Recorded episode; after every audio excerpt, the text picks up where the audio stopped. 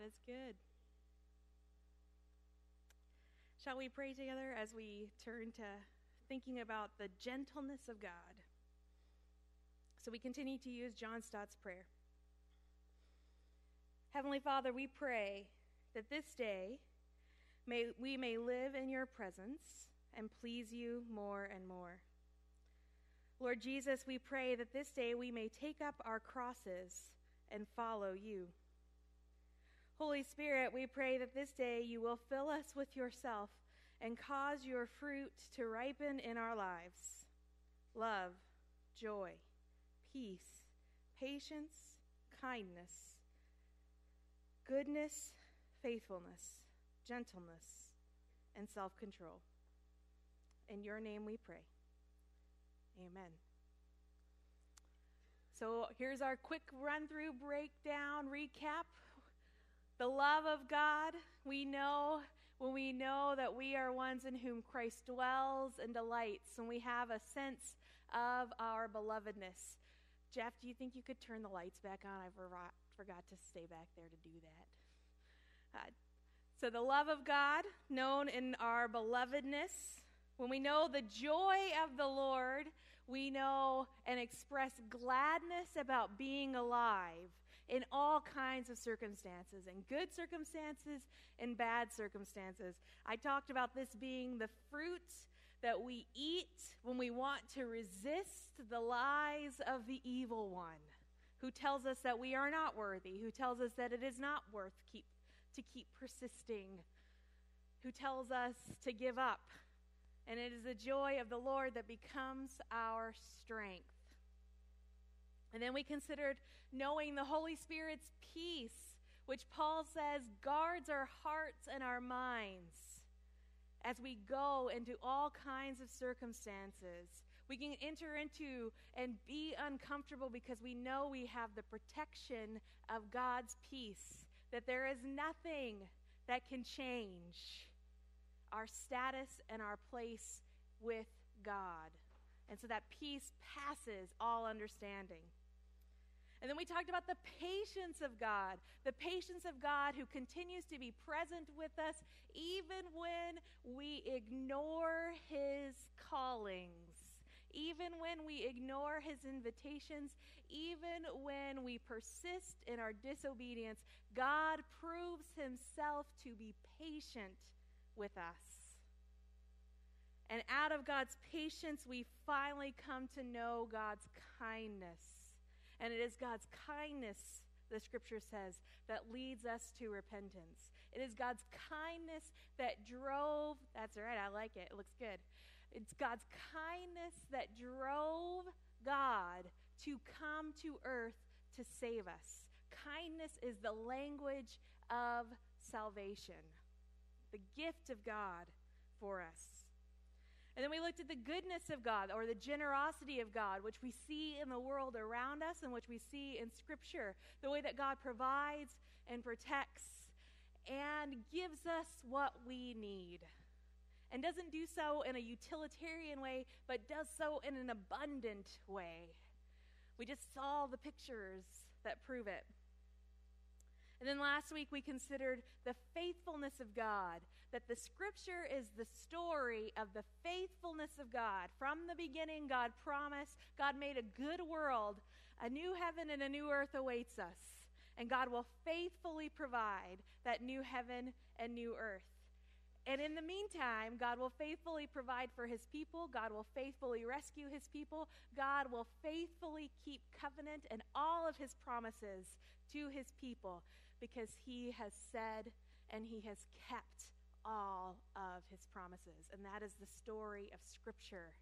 Because in Jesus, all of God's yeses are present and lived. So today, we look at God's gentleness. And so we're going to use these little lambs for gentleness. It seemed like a good image to use.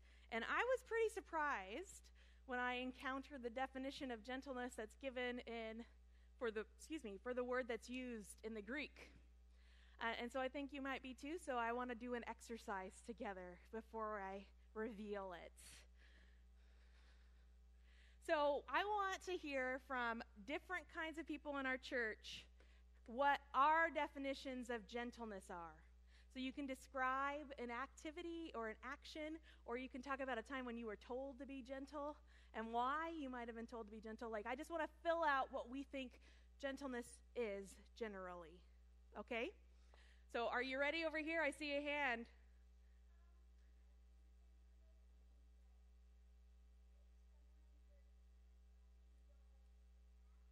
Okay, so you don't retaliate.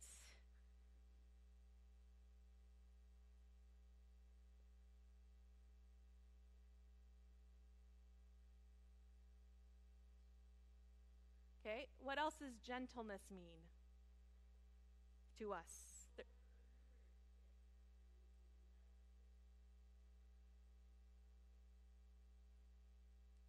Right, because if you uh, just did what you normally do, you might hurt.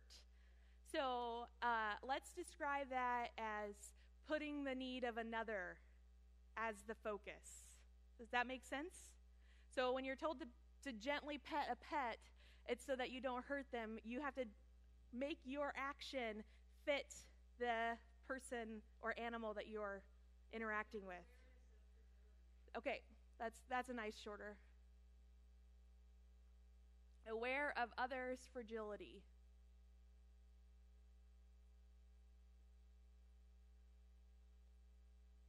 Okay. Paul?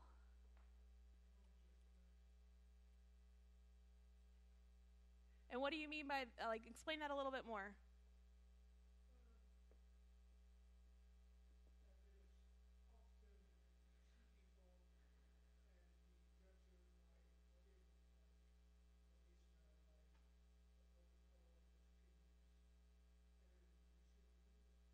So, what's gentle about that? I'm going to keep just to get us to pull out the piece that's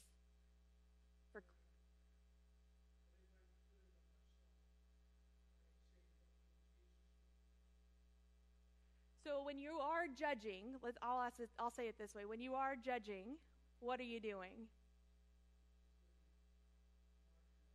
Yeah, so you're keeping them you're keeping them away. So when you're non-judging, you're opening up the opportunity to be closer. So you're inviting. It's almost like a, gentleness is an invitingness to be present.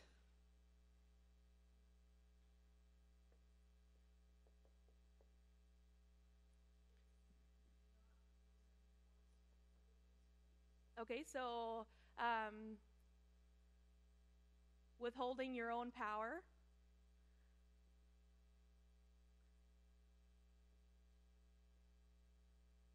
So she said, not using force when you could use force. All right, Ted and then Sandy. So, what can be gentle? Like, what does it mean to be gentle with those things? And what's the intent when you're being gentle? And why is that good?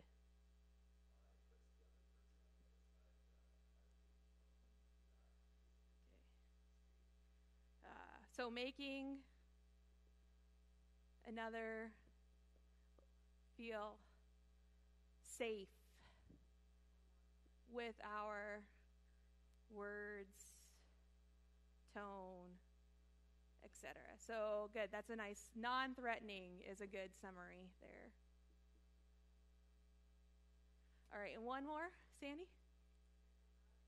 Okay, great. So, does anybody else have something to add to this list? Michelle.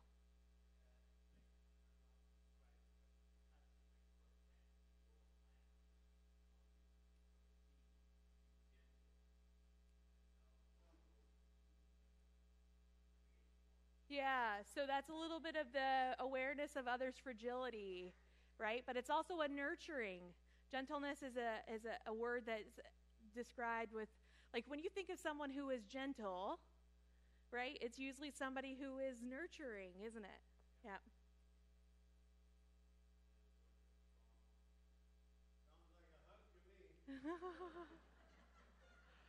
Although those of us who deal with chronic pain, sometimes hugs aren't gentle. Yeah. even if the thought might be.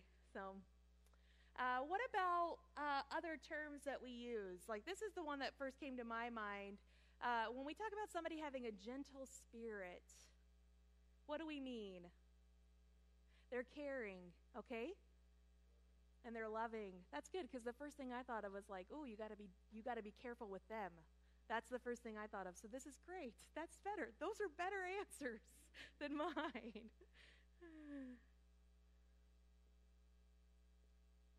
Okay. So now, what I want us to do for a minute is I just want to think with what stories about God do we know from Scripture that show that this is who God is?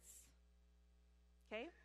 So, is there a time where Jesus didn't hurt other people back? Name one of them. Before the high priest. The whole passion narrative is about Jesus not returning. Painful things done to him in word and in action. Right? The whole story, the whole passion narrative. What about times when Jesus is aware of other people's fragility? This one might be a little more.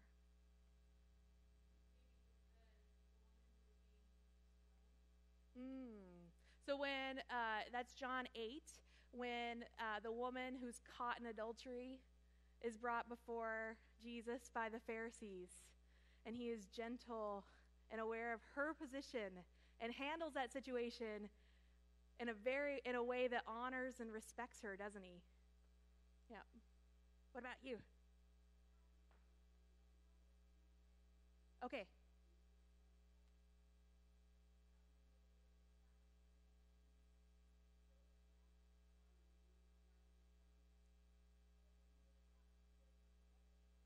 Yeah, so in that story with Lazarus, Jesus comes and first, with his words and his tone, uh, he cries with them, right? He weeps with them before raising Lazarus from the dead. So he makes them feel safe because remember, his Lazarus' sister says, If you had been here, they're angry and they're upset. And by Jesus weeping with them, Jesus shows that he is present with them and he's aware uh, that they need to feel safe and this very, very, very sad and a, like lots of fear in them.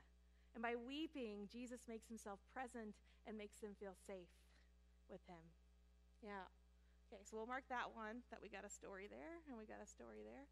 Uh, we got a story there. Now, what about a time when Jesus was non judging or inviting? So it's Zacchaeus, okay. With the Samaritan woman. So this the Samaritan woman woman the story goes that's John chapter 4 that Jesus meets her at the well and starts talking to her and it turns out that he knows all the things about her life. He knows some things that would make her an outcast in her community and even the fact that he's talking with her, he, she's the Samaritan, which is not a normal group of people that the Jews would interact with. And so he is being in dialogue with her and, in fact, empowers her to go spread the news about him because of their encounter. And so Jesus doesn't judge her based on the story of her life, but tells her the truth and challenges her to meet him as the Savior, as the water of life. Drink from me and you'll never be thirsty again, right? Yeah. What about a time when Jesus withholds his own power? Yeah, again, the passion narrative. When Jesus is on the cross, uh, he withholds his own power. In fact, the incarnation, the fact that Jesus comes and holds back pieces of himself, his divinity, right? He's fully God, and yet he says, I don't know the time or place when the new heaven and new earth will come. And he works within his limitations of being human because he's fully divine and fully human. He withholds his own, he empties himself to do this for us. So he withholds his own power for us.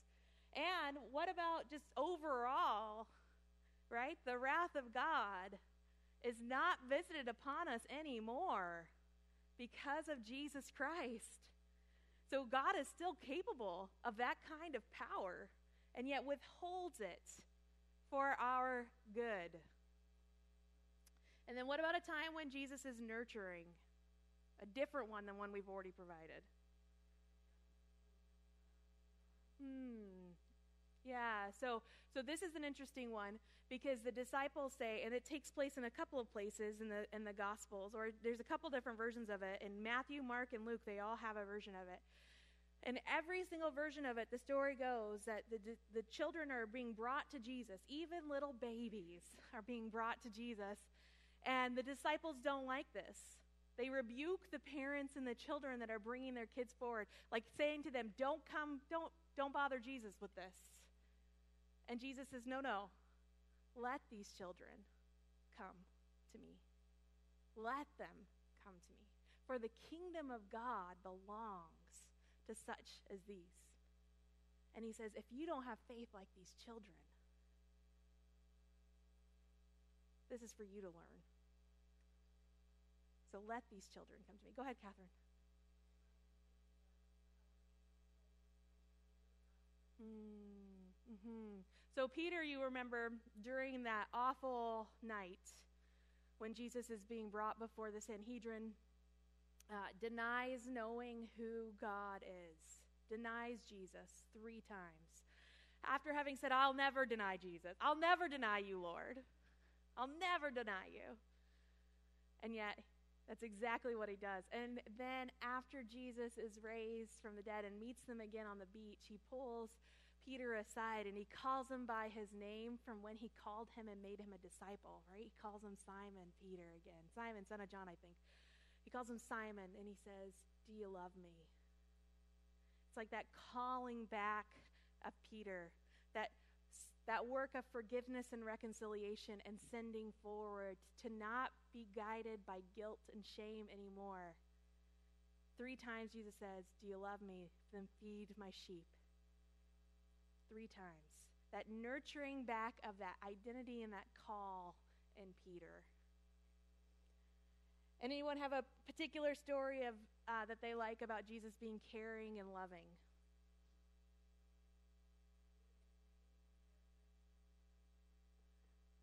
So tell me more about that, Sandy, because I'm not thinking about it off the top of my head.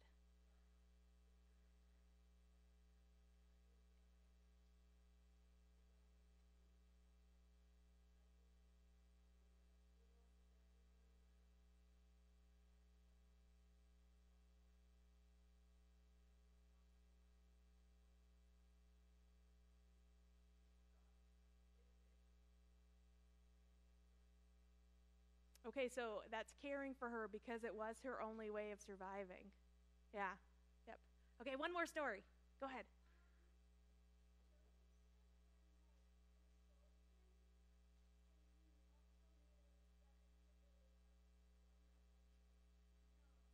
Hmm.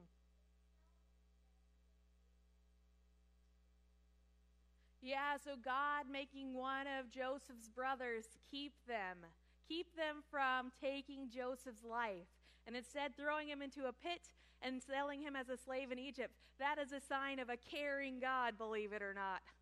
Right? It doesn't always feel like it, but that is the sign of a God who is involved and caring about those things. And look what ends up happening. God turns those bad events into the salvation of his people because then Joseph's family comes to Egypt because they don't have enough food. And Joseph is in a place of power where he can make sure that in the famine they survive. So the caring, loving work of God to continue to weave all of the stories and the activities of his people, sinful or not, into his story. The gentle God who weaves those together. Yeah, if you knit too tightly, it does not get pretty. But if you are gentle and at ease, it looks a lot better, doesn't it? Those of us who know. and also, uh, you're less stressed when you do it.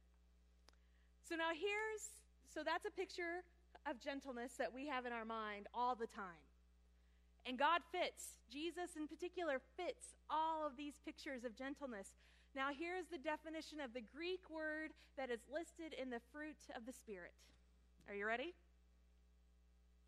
The definition of gentleness in the Greek word is the quality of not being impressed by a sense of one's self importance. The quality of not being impressed by a sense of one's self importance. So, synonyms for that are humility, meekness, courtesy, and considerateness. So it fits, it kind of fits, right, with all of these things, but it adds another layer to it. This idea that Jesus is not consumed with his own importance.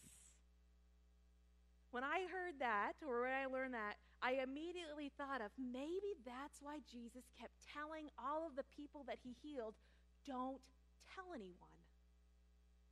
Because this isn't about his importance, it's about the healing and the restoration of those people. Like, that's always been such a confusing thing to me. Like, why does Jesus keep saying, don't tell anyone? But maybe it's simply because he is gentle and he doesn't care. Like the Holy Spirit, we've talked about this before. The Holy Spirit is the most humble being we know. The Holy Spirit does not cry out for credit to be given for its good work of weaving all of these stories together, and yet it's something good for us to do, right? But it's not a demanding God. Yes, God is described as being jealous and wanting us to acknowledge Him and worship Him alone, but it's not because God is full of Himself. It is because God knows what's actually best for us. And these practices of worship are shaping us to not be self absorbed ourselves, are shaping in us the ability to grow in gentleness, to be focused on the needs of others. We see it in the story with the children, right? If Jesus was full of his own self importance, why would he spend time with people who will not remember the encounter? But instead, he says, Let them come to me.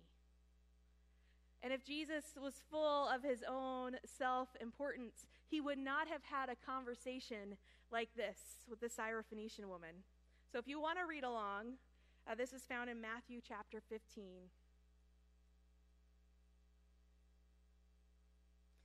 Beginning at verse 21. I don't have the page number in the Bible, sorry.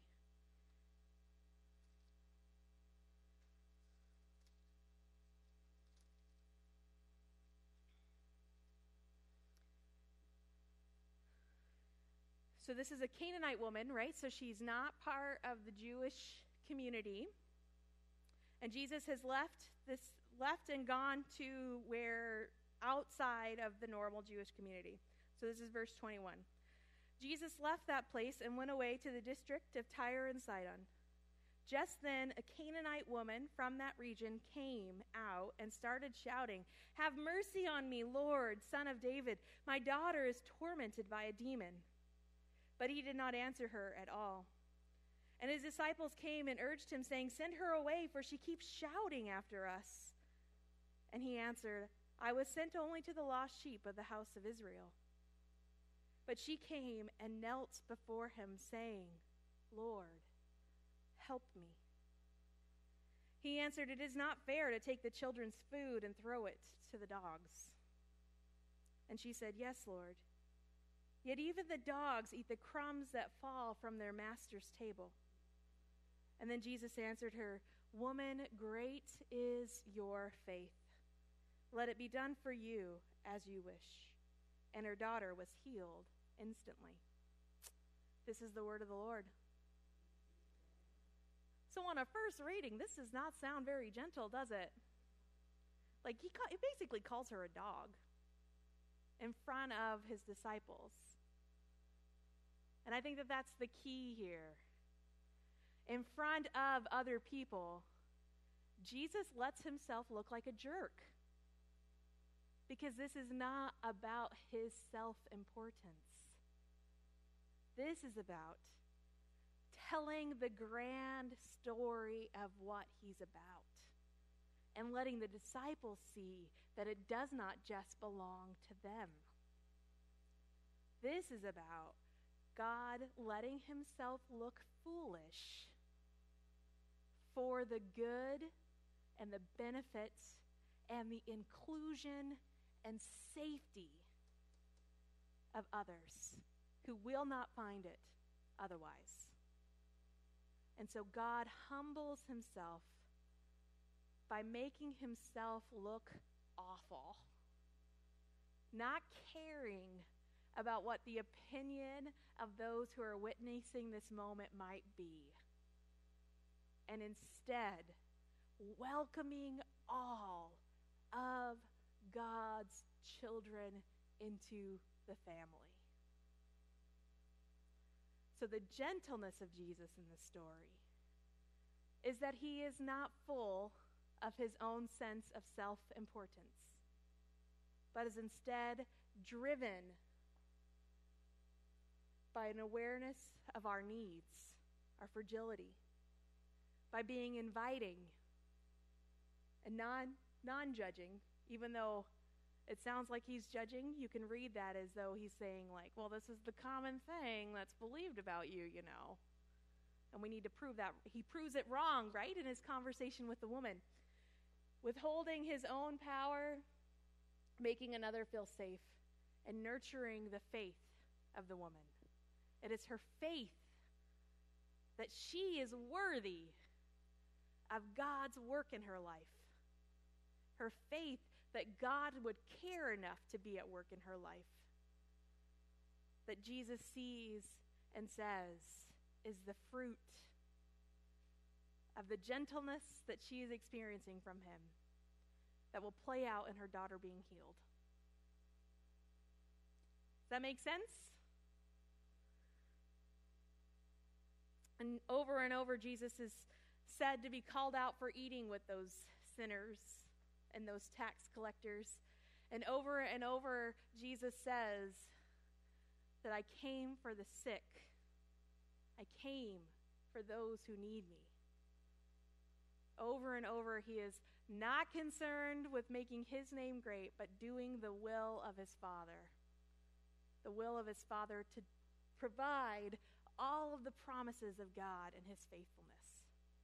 So, gentleness of God is that he is not absorbed with himself, but is completely in love with us.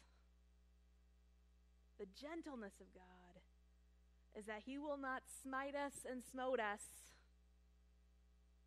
but will patiently and kindly and gently give us the grace and the mercy we need to find ourselves in the fold of his family.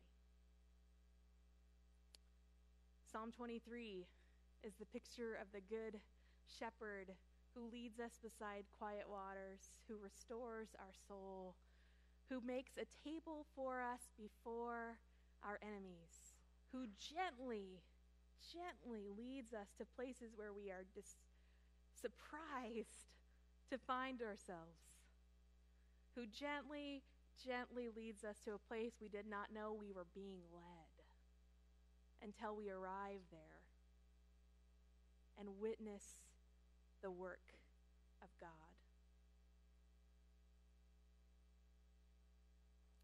Jesus loved with a perfect love and has showed us the way to be gentle and con- concerned for our neighbors. And the summary of the law is what? Love the Lord your God with all your heart, your soul, and your mind. And Love your neighbor as yourself. So to not think of yourself more highly than we ought, but to humble ourselves in the way of our Savior. So as you think about where you see the gentleness of God, who are the people who teach you meekness and humility? Where is an example in this world of someone who is not consumed with their own importance, but raises up another How do you know the gentleness of God? That's what you're going to put on these guys. All right? Let's pray.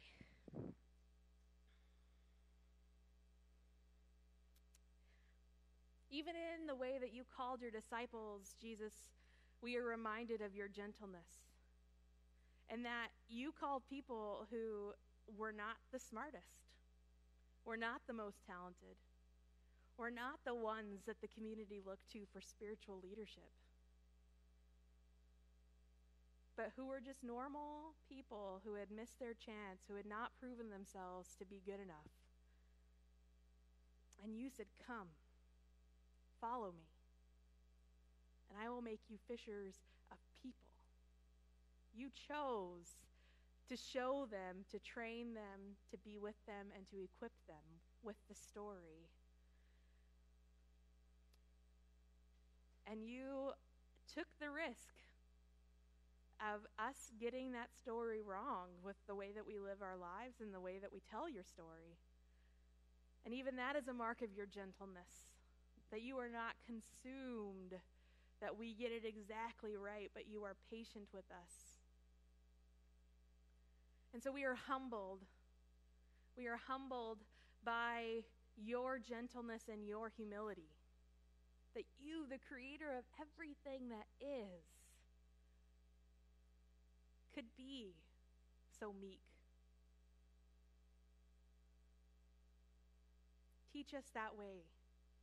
Teach us, Jesus, to love and be kind and gentle, just as you are.